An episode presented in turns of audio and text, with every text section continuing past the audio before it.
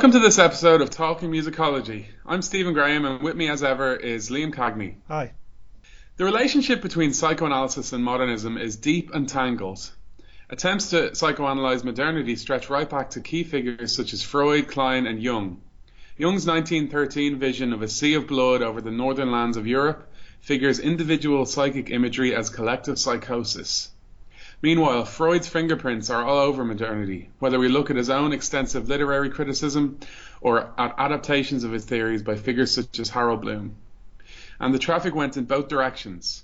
Thomas Mann, Schoenberg, Walter Benjamin, and Virginia Woolf, to name only a few fairly arbitrary figures, all directly incorporated psychoanalytic concepts and processes into their work. That's to say nothing of the central place of Lacan, to whom we'll return in a moment, in theory and literary criticism from the 1970s on. So Seth Brodsky, whose 2018 article for 20th Century Music, Rihm, Tonality, Psychosis, Modernity, we'll be discussing in today's episode, is on tried and tested ground here. And familiar too. Brodsky's 2017 University of California Press book from 1989, or European Music and the Modernist Unconscious, swam in very similar waters to the article we're focusing on today in its use of psychoanalytic models to interpret music history, culture, and style. Brodsky, Associate Professor of Music and the Humanities at the University of Chicago, has a tighter focus in the present article than that of the book, though as we'll see, I think, tight probably isn't the best word to describe Brodsky's work. Rihm, tonality, psychosis, modernity looks at the composer Wolfgang Rihm's weirdly centered position in Germany where, as Brodsky states, Rihm is now Germany's most established but also establishment living composer with considerable influence over policy and programming. He's the emblem of a neue Musik firmly embraced by the state and its bodies in the context of his deliberately unanalysable, asystematic music. A music that presents what Brodsky calls an exorbitant spectacle of instability. The real juxtaposition here, though, is not necessarily between Rihm and his cultural surroundings, but between Rihm's music and its cultural heritage. Because at the heart of this article is a long and extended blending of Rihm's use of tonality, which appears in his music as a series of kind of abstracted, denaturalized, or disreputable tattoos cut off from normal hierarchical functioning and meaning, with Lacanian theories of psychosis and language. For Lacan, the key dyad here is that of neuroticism and psychosis. Neurotics, he thinks, are castrated, but at the same time conscious of this structural lack at the heart of their lives. While psychotics, by contrast, are simply cut off from any master signifier in the first place. They have no meaning giving system, unlike the neurotic, who has a system but knows that system is broken. And psychotics indeed are unaware of any such system in the first place. Brodsky in this article uses close readings of pieces such as the Wolfi-Buch to make an argument about what he sees as modernism's neuroticism. And here let's pause for a moment and listen to a sample of that work.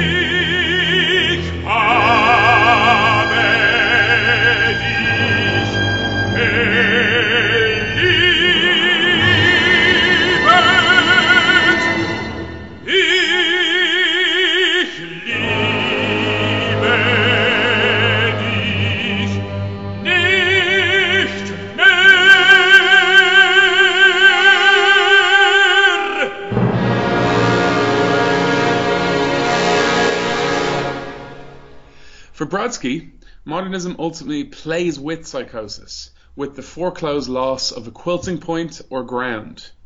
But in the end, can't get away from the what he calls the neurotic reinstantiation of various new quilting points or fathers or master signifiers. And he mentions things like serialism and Darmstadt as examples of those new kind of meaning giving centers. As he says, a new musical language will be founded out of the failed attempt to find or re-find music's language. He goes on, this language would stage repeatedly music's inability to secure the grounds of its own language. But modernism is for Brodsky still radical in its disavowal of any centre, in its fantasy of a being without fantasy. And in this radicality, he argues that it transforms the very idea of any ground at all. Quote, Modernism or modernity carries, for the modernist more than most, the constant presentiment that the past was wrong. There were never any gods. The law was always already rotten. Solidities and certainties were always illusions. End quote. So a lot to chew on there. Liam, I'm always keen to hear your reaction to whatever we've kind of penciled in to discuss. But I'm particularly keen in this case, as I know you reviewed Brodsky's aforementioned book for Gramophone and you had much to say on it. So, what did you make of this article? Do you think Brodsky managed to tell us something he didn't in the book? Has he helped us understand Rihm's music? Has he helped us understand Lacan? Or none of the above?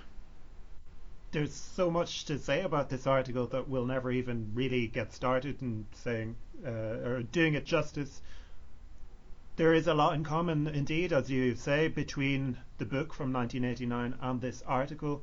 When I was reviewing the book for Gramophone, besides the praise that I gave it, one of the criticisms I made about Brodsky's approach was that in drawing on so many different theories of modernism in order to build his argument, he had somehow neglected to engage with artists and composers' own statements about the creative process and about how they experienced it. These are the people who are creating the works which we're discussing. So people like Paul Klee, for example, in visual art, who have so much to say about what creativity is for them, I thought could perhaps contribute to the discussion of what it all means, basically, which is what Brodsky is, is addressing in the book, at least. In this article, he does indeed do that. I mean, for the most part, the as you've suggested, the theoretical framework is uh, that of Jacques Lacan, based on the symbolic and the imaginary uh, theories of neurosis and psychosis and so on. But towards the end of the article, especially, we do get some of Rihm's own reflections on his creative process, uh, which I was pleased to see. I thought, in that regard, it, it develops what Brodsky was doing in the book. It starts to kind of build on that and, and to open the picture out a little bit. That said, the long quotation which Brodsky gives from Rihm about uh, his, his, his process of composition, I would not really interpret it the same way as Brodsky does. Brodsky uses it to kind of back up what, what he's been saying about some of these kind of negative conclusions about the situation of, of where we are at. Whereas I feel that there is a certain freedom and affirmation within what Rihm says uh, which is kind of brushed over. So we're already kind of going on a digression without having even begun the main main narrative. But why don't I just uh, read it out anyway? Let's see. Yeah. Okay, so this is what Rihm says. My musical language, the German word is Sprache, formed itself like a dialect with concrete objects which had to be addressed, and for which in conversation I simply had to find a name. The encounter with the unnamed and the grasping of this situation are prerequisites for learning how to be an artist. Year by year the vocabulary grew richer, but the unnamed unknowns I encountered also grew in number. Nothing, absolutely nothing, relieves us of the burden of having to find our own language. The whole nostalgic fuss in all its mawkish pathos has shown us how quickly the attempt to secure history fails, when one continues it with a thread that has already been used. So I believe the issue here is interpretive. Brodsky uses this quotation and interprets it from a kind of, you know, the law, the father uh, associated uh, point of view, whereas I would fix upon this notion of the creative process as involving the encounter with the unnamed and the unnameable, and for that, in fact, to be kind of uh, a much more affirmative situation than I think is being presented in the article. So basically, so where to begin? I mean, we can never really begin, and that's in tying in with with Brodsky's article again. Where to begin in discussing this? So the whole Lacanian uh, framework is one which I find problematic. Before I maybe say more about that, I should absolutely uh, commend Brodsky on, on the panache and style with which he deploys it here. We're so used to, or at least I'm so used to, I feel, reading musicology articles which, you know, in inverted commas, use a little bit of theory, use a little bit of Deleuze, or use a little bit of Derrida or, or Lacan to back up an argument, but not in a very engaged uh, or particularly persuasive way. Brodsky here has clearly clearly done the legwork, clearly understands Lacan in, in detail, has read a lot of Freud, has read, you know, basically anything that you would wish him to read, and accordingly uses this theoretical framework in an inventive way. And it really is an inventive theory. Uh, but as I said, the, the grounds of it and the basis of that theory and negativity and lack and bad conscience, it, it's it's not really how I would see uh, modernism in, in, some cases. We, we, can go on and discuss that a little bit more um, um, later on, but just to kind of say in brief first that there is a tendency, I think, in what Brodsky is doing here to generalize about what all modernist artists are doing. Whereas for me, the whole issue of, of modernism is about singularity in, in the case of artworks, and singularity in the, in the case of, of each artist in things that cannot be generalized and which sort of prohibit us, I think, from making these, these broad theoretical statements about what it all means. Um, so there are a lot of different aspects. Shall I ask you about the style then? Uh, did you have any comments to make about the style in which it is written? Because that's one thing that I think our listeners and, and readers are going to notice uh, straight away. I mean, it's it's it's a dense jargonistic style, which if you have been immersed to any degree in this kind of theoretical literature, at least in English translation, because um, obviously this is a, an English language article, and we're dealing here with Lacan and Freud as kind of put through the filter of um, kind of Anglophone thinking to some degree. Um, at least in that frame, I think it makes sense if you if you have those references to hand. I think as as as we've seen in the quotes that you've read out and the quotes that particularly the quotes I read out from Brodsky himself, this is a language that you you need to commit to and that you need to invest in in order to get a handle on. But I would say, as far as that goes, it, it, it kind of works as a presentation of information. You know, it's playful. It begins with a joke.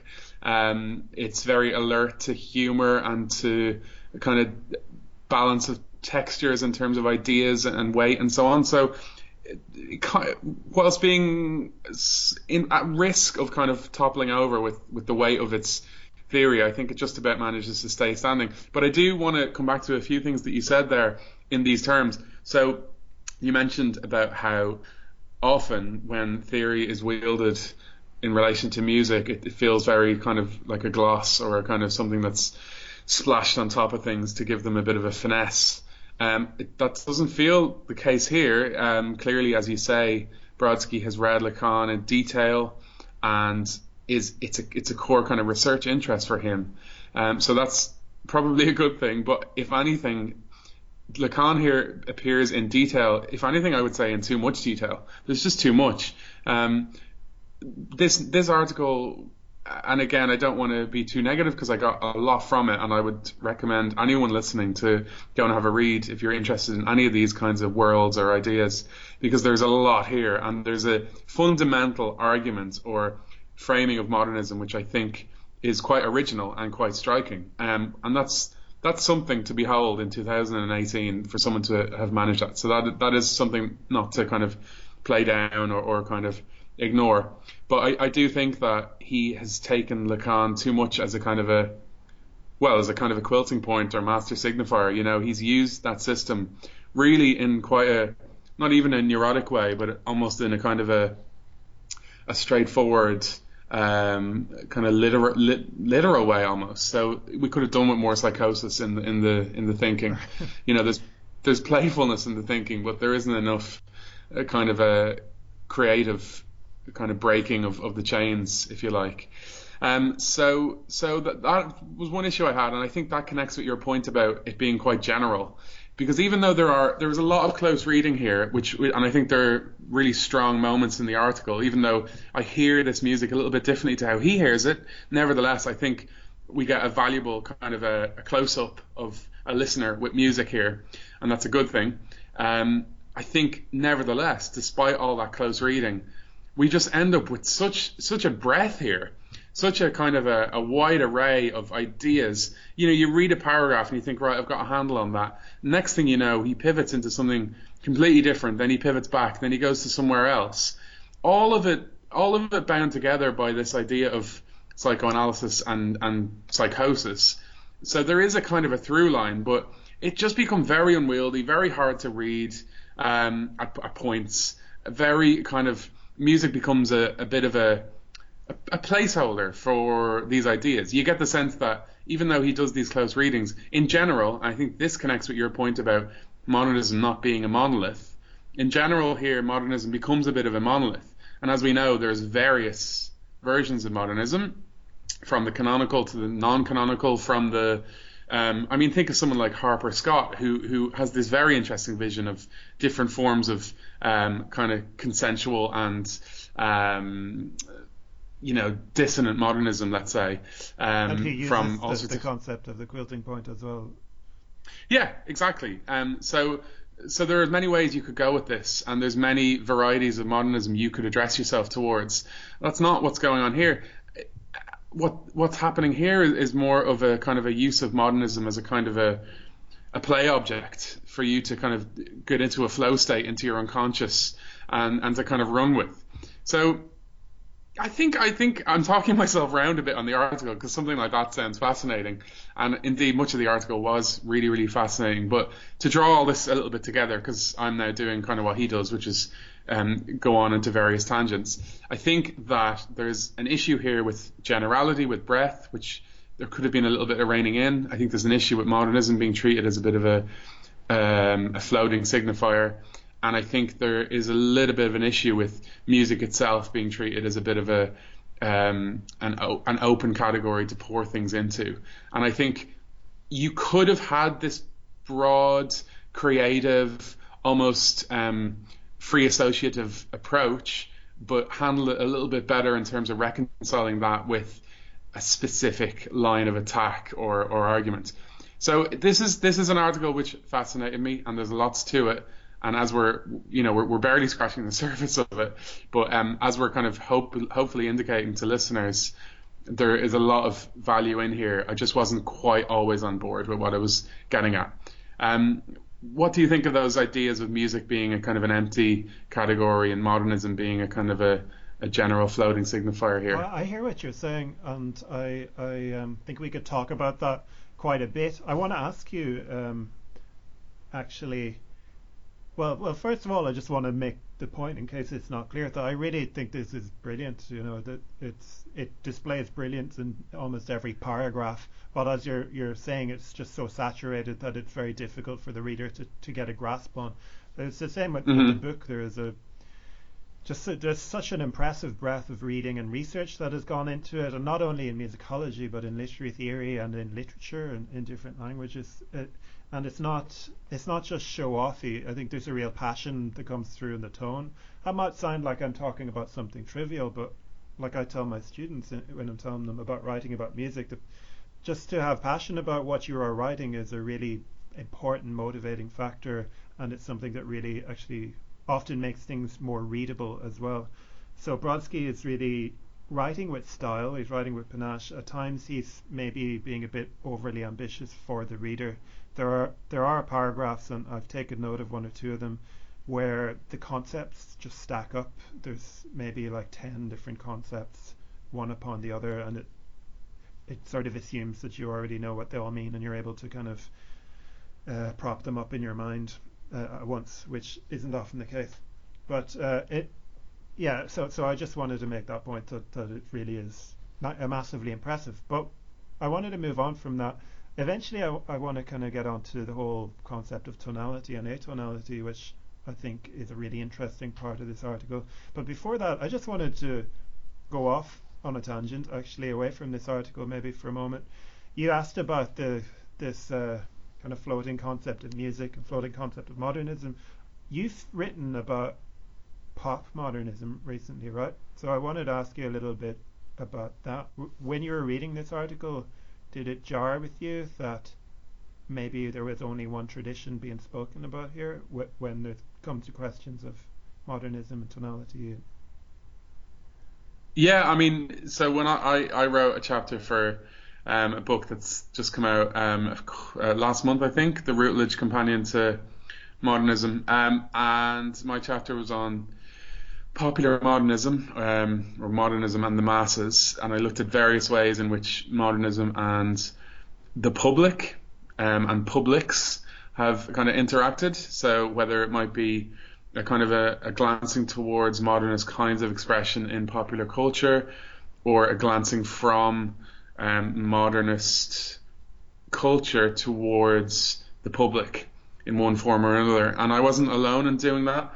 Um, Robert Adlington also has a chapter in the book which does something similar in some ways, although that sticks much more to uh, the kind of art music territory, but but he looks at various versions of modernism, such as the kind of aristocratic modernism or the modernism f- for the masses, um, and the difference between those two things.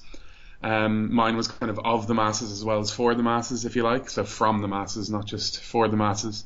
So sorry, that's a little bit uh, dense, but basically, yeah, I was reading this and I was I was thinking of my f- framing of modernism as being a little bit more uh, mobile than maybe uh, something like Brodsky allows here, and thinking about how that maybe puts into relief some of the narrow kind of versions and visions he has of modernism. And I'm, I'm not the first to do that. You know, you can look at a book from Ronald Schleifer called um, Modernism and Popular Music. You can look at uh, all sorts of articles, all sorts of kind of theorists in different fields outside music that make that link. Um, I mentioned Harper Scott earlier, and he, he kind of pushes modernism towards um, composers like Walton and other people. So there are many versions of modernism. Modernism becomes a kind of a a very kind of a flexible and dynamic uh, category as it should because it's such a huge and all-encompassing kind of a,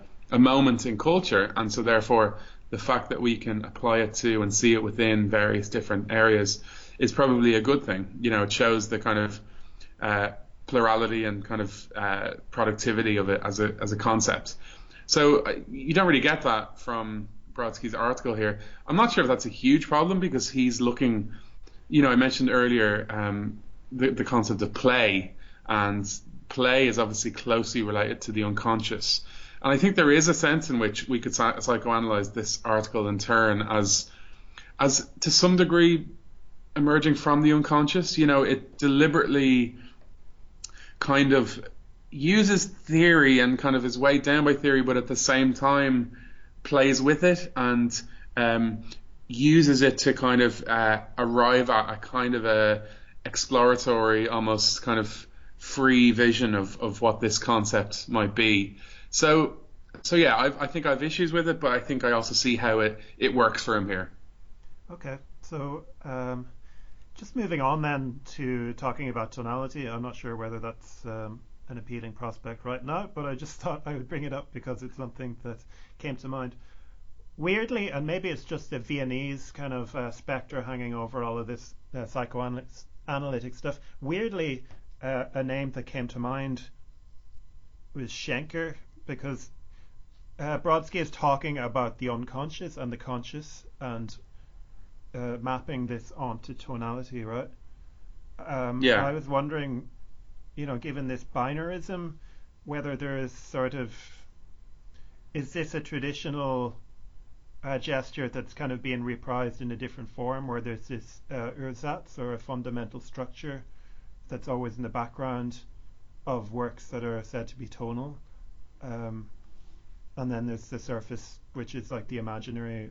I'm mixing up all my terms now, but uh, do, no, no, no. I'm saying, right? Um, I, I, I was just wondering to what degree maybe maybe the article was based on some kind of binarisms which have their own heritage, such as conscious slash unconscious, and I don't know tonal tonality as the, the unconscious of as like a general pool or a general structure out of which any um, particular work emerges. Let's see, do I have I taken any notes where I've got an example of that?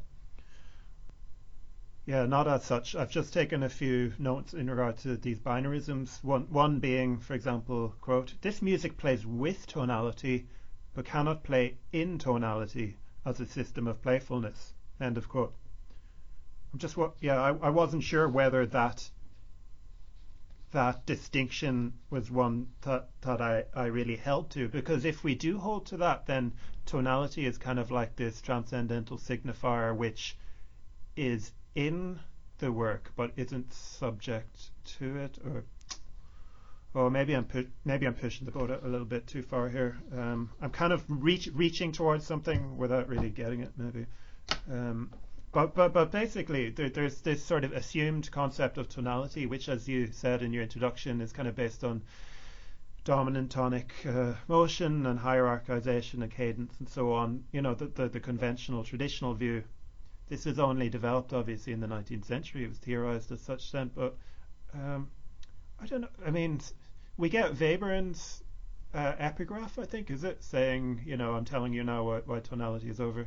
But we don't really get much um, too much from Schoenberg on the matter, and Schoenberg himself said that to talk of atonal music is like talking of non-spectral color. You know, it's, it's an oxymoron. So there is this this, this kind of um, this whole area of of tonal theory which kind of crops up, and which Brodsky does have some very interesting perspectives on in in, in um, using um, as a, a prism for it and going into Schoenberg. Um, but yeah, I, I felt like maybe there were a couple of areas there that were questionable.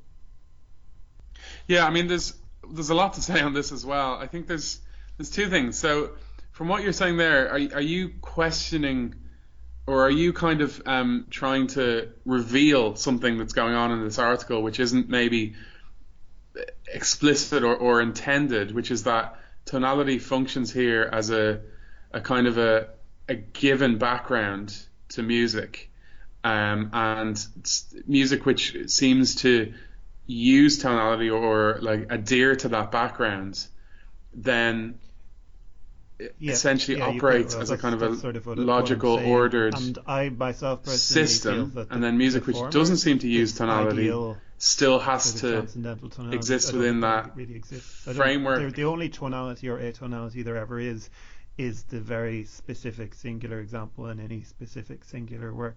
I don't think there is this ideal background of, of tonality.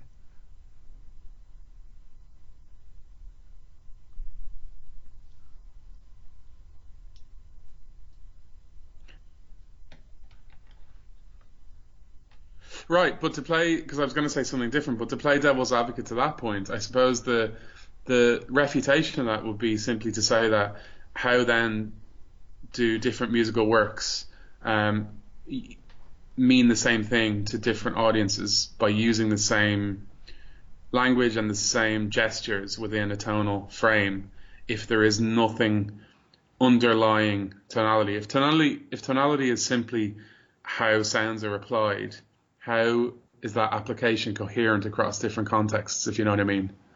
Well, it's it, it is coherent across different contexts within a given tradition and culture. But let's say, you know, the ethnomusicology argument, if you play uh, a Haydn string quartet to somebody from, I don't know, you know, so, so, some secluded part of the world anyway, who's never been exposed to it before, they're not necessarily going to go, okay, there's the cadence there, and um, oh yeah, that's the tension has been building up, and now it's released. Their their behavioural um, their reactions aren't going to be the same. Um, but no, we're, we're starting to get a bit too too abstracted now. Um, okay. But let's bring it back. Let's bring it back to. I, I, take your point. I think we could say a lot more about that. Let's bring it back to this article though, because you started to talk about a quote which I think is valuable. So let me just read out a slightly fuller version of it. This music plays with tonality, but cannot play in tonality as a system of playfulness.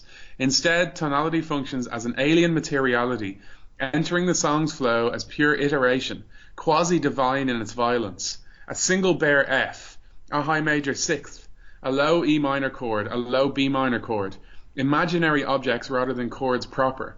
Such sounds are never never struggled with or against, but simply force the song in a different direction, analogous to the interrupted sentences the psychotic hears, always broken off, forcing the subject to complete them.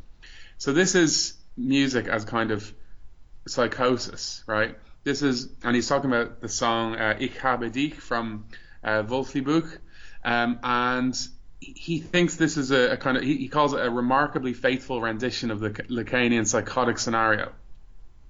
But to call back on everything we've just been saying about tonality, that's presuming that tonality is a very concrete and fixed system where the historical meaning of it has a lot of authority and can control it, by negation or by kind of positive reinforcement how later music comes to have meaning.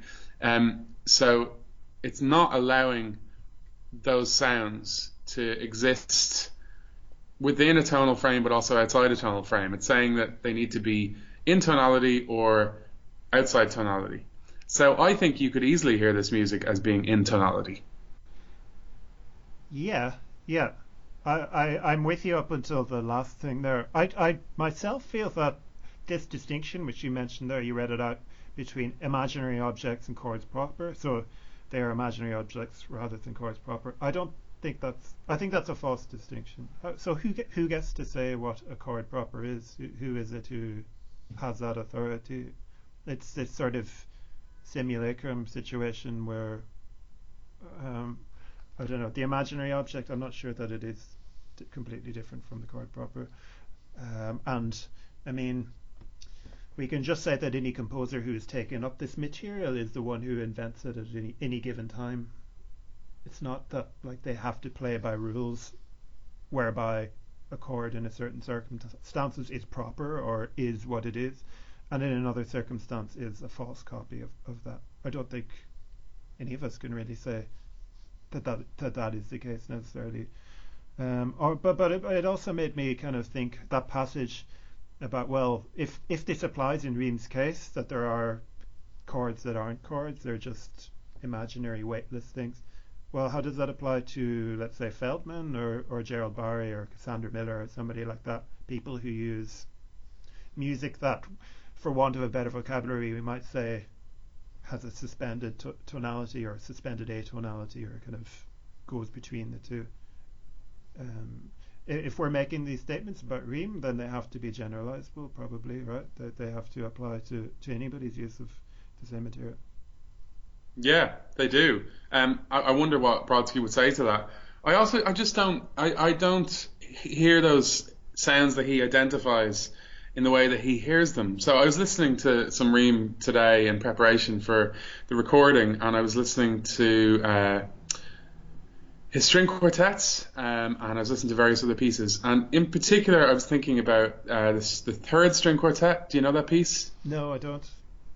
So it's really, really interesting. It's typically for Rihm, it's it's kind of always in dialogue with itself. It seems there, there's always this not not to kind of simplify or binarize it in the way that Brodsky, I, I, I, guess we're saying does, but there there does seem to be at least kind of two layers going on where there's one form of reality and then there's another form of reality and they kind of they keep coming into contact with each other. And, and and just to be simple about it, I suppose the forms of reality I'm talking about in this case are kind of expressionist, kind of almost Bartokian um, gestures against kind of almost late Beethoven kind of a the almost almost like the kind of Heiliger Dankgesang kind of beautiful um, kind of churchly harmonies um, or kind of, or, or I suppose a bit more appropriate would be to say kind of late romantic sounds. So you get these movements where you'll get a minute or two of quite beautiful in the traditional sense string writing, and then it'll it'll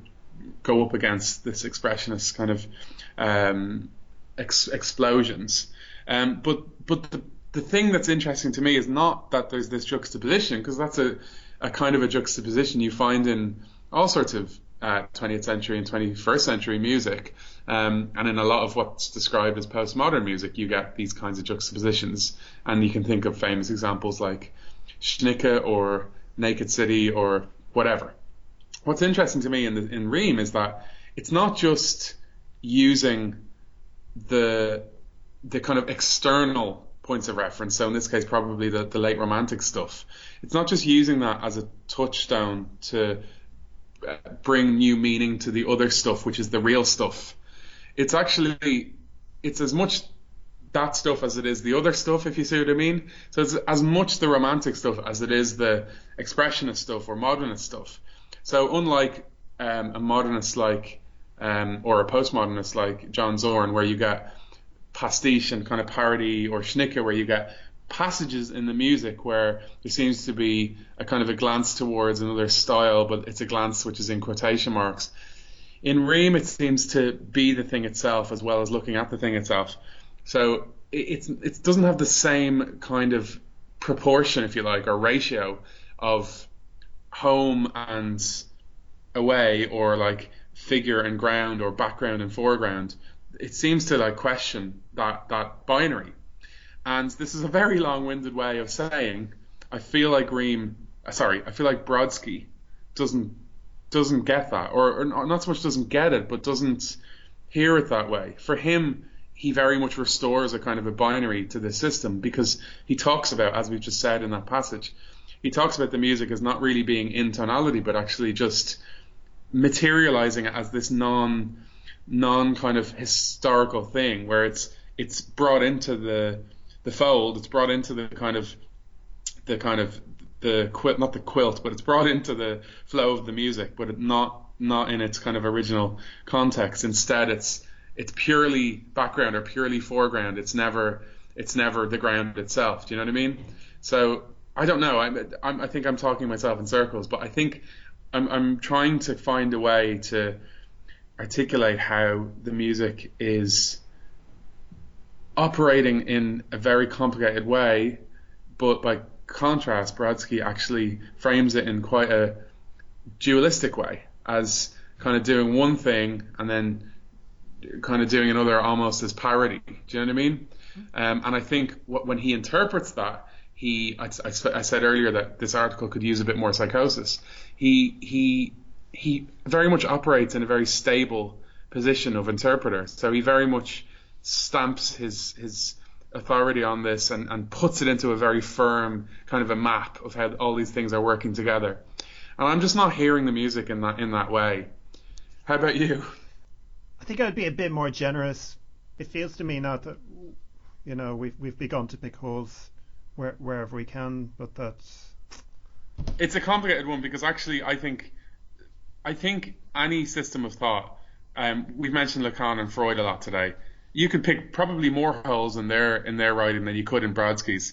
So we always do this on this podcast. We always end up being very. It sounds like we're being very negative, but really, um, this article s- sparked my brain off in so many ways that I guess I'm striving to understand my reaction to it as I'm as I'm critiquing it as I'm, as I'm discussing it. And actually, I as we've been arriving at various points of criticism, I'm not sure any of them has really hit its mark fully. I'm not sure. I'm not sure his article has um, actually has actually failed. I think it stood up to our criticism, and I think despite everything I was just saying about some of the problems with it, I think actually when you come down to it, you could find those problems in, in any piece of uh, thinking. And as a piece of thinking, this is a, a really vibrant um, collection of, of things and, and ideas. And I think the fact that we're we're talking around things and like struggling to, to to get a foothold in it is probably a good thing. I would just finish my, by, for my part by saying that up until recently, I used to say to people sometimes that I kind of felt nostalgic for the time when when writing about new music was grandiose and very ambitious and made big claims. It didn't really seem to happen very much. It seemed like we'd gotten a bit too modest. Um, and I, I just find it so refreshing to read a musicologist who is very ambitious, who is really trying to take a long view and is making, you know, very bold, uh, original and stimulating claims. Okay, so let's go into research in the round where we take a look at events or publications in the world of musicology. Stephen, have you picked out anything in particular this time around? Yes, I have just read a couple of days ago uh, a review article by Kate Guthrie, which is published in the 143rd volume um, of the Journal of the Royal Musical Association, uh, issue two. So it's just published. Um, it's called Why why we can't all just get along. And this is a response to William Cheng's book from 2016 called Just Vibrations: The Purpose of Sounding Good, published in University of Michigan Press. Um, some of you will probably be aware of this book. It caused a lot of ruptions when it came out. Uh, there was the anti crowd, which you could identify with everyone from Norman Lebrecht right up to slightly more temperate musicologists. And then there was the um, pro crowd, which seems to locate itself mainly in the kind of identity politics wing of, of musicology, I think it's fair to say. Um, so this book I haven't read, to be honest. I've read parts of, but I haven't read all of, so I can't say that my criticisms or response to it are on any kind of firm ground, really. But uh, just to my reaction here isn't the important one, but I, I was a little bit suspicious of the book, I think. And I think this review by Kate Guthrie, I think she really sums up or, or kind of really um, gets to the heart of some of the instinctual kind of resistance I had to this book. I won't spoil the review because it's really, really, really one of the best pieces of writing um, I've read. Certainly one of the best reviews or piece of criticism I've read in a while. Um, it's not that long, so uh, I'd encourage everyone to read it. She gives a very balanced and kind of thoughtful reaction to this book. She points out some of its strong features, but she ends up essentially pointing out a tension between the tone and style of the book and its central argument. So I think I'll just leave it there. So yeah, why we can't all just get along by Kate Guthrie. That sounds really interesting. I can't wait to, to read that. I mean, I, I had gotten good impressions about the book itself, having not read it yet either. So um, I'll be interested to hear what, what the critique uh, points to. Um, so for my part, uh, I'm not pointing to a journal publication. I'm pointing to a website that's been launched called Mapping Musical Modernism. So this provides a map and a sort of historical uh, outline of some of the key geographical developments uh, in modernist music. It's been developed by Professor Bjorn Heile at uh, the University of Glasgow. And the map is intended to show three things. One, the major conservatories around the world with their date of foundation. Two, the first dodecaphonic composition for each country. And three, the date of entry to the International Society of Contemporary Music for each country and whether membership is active or has lapsed. So it's an interactive map, and you can go in and you can sort of uh, go through this information. It's a useful uh, research resource, and I think it's part of a broader kind of wave of reconsidering the develop the historiographical um, study of, of musical modernism in recent years. The URL is musicalmodernism.arts.gla.ac.uk. Great. Sounds interesting. I actually haven't had a look. I've been meaning to have a look at that because uh, Bjorn had, was posting about it on Facebook and I hadn't got a chance to, so I'll check it out. I think that's all we have for today's episode. Listeners, if you've enjoyed this, watch this space. There will be another one, possibly in eight months, possibly in two months. Who knows? Thanks very much for listening and catch you later.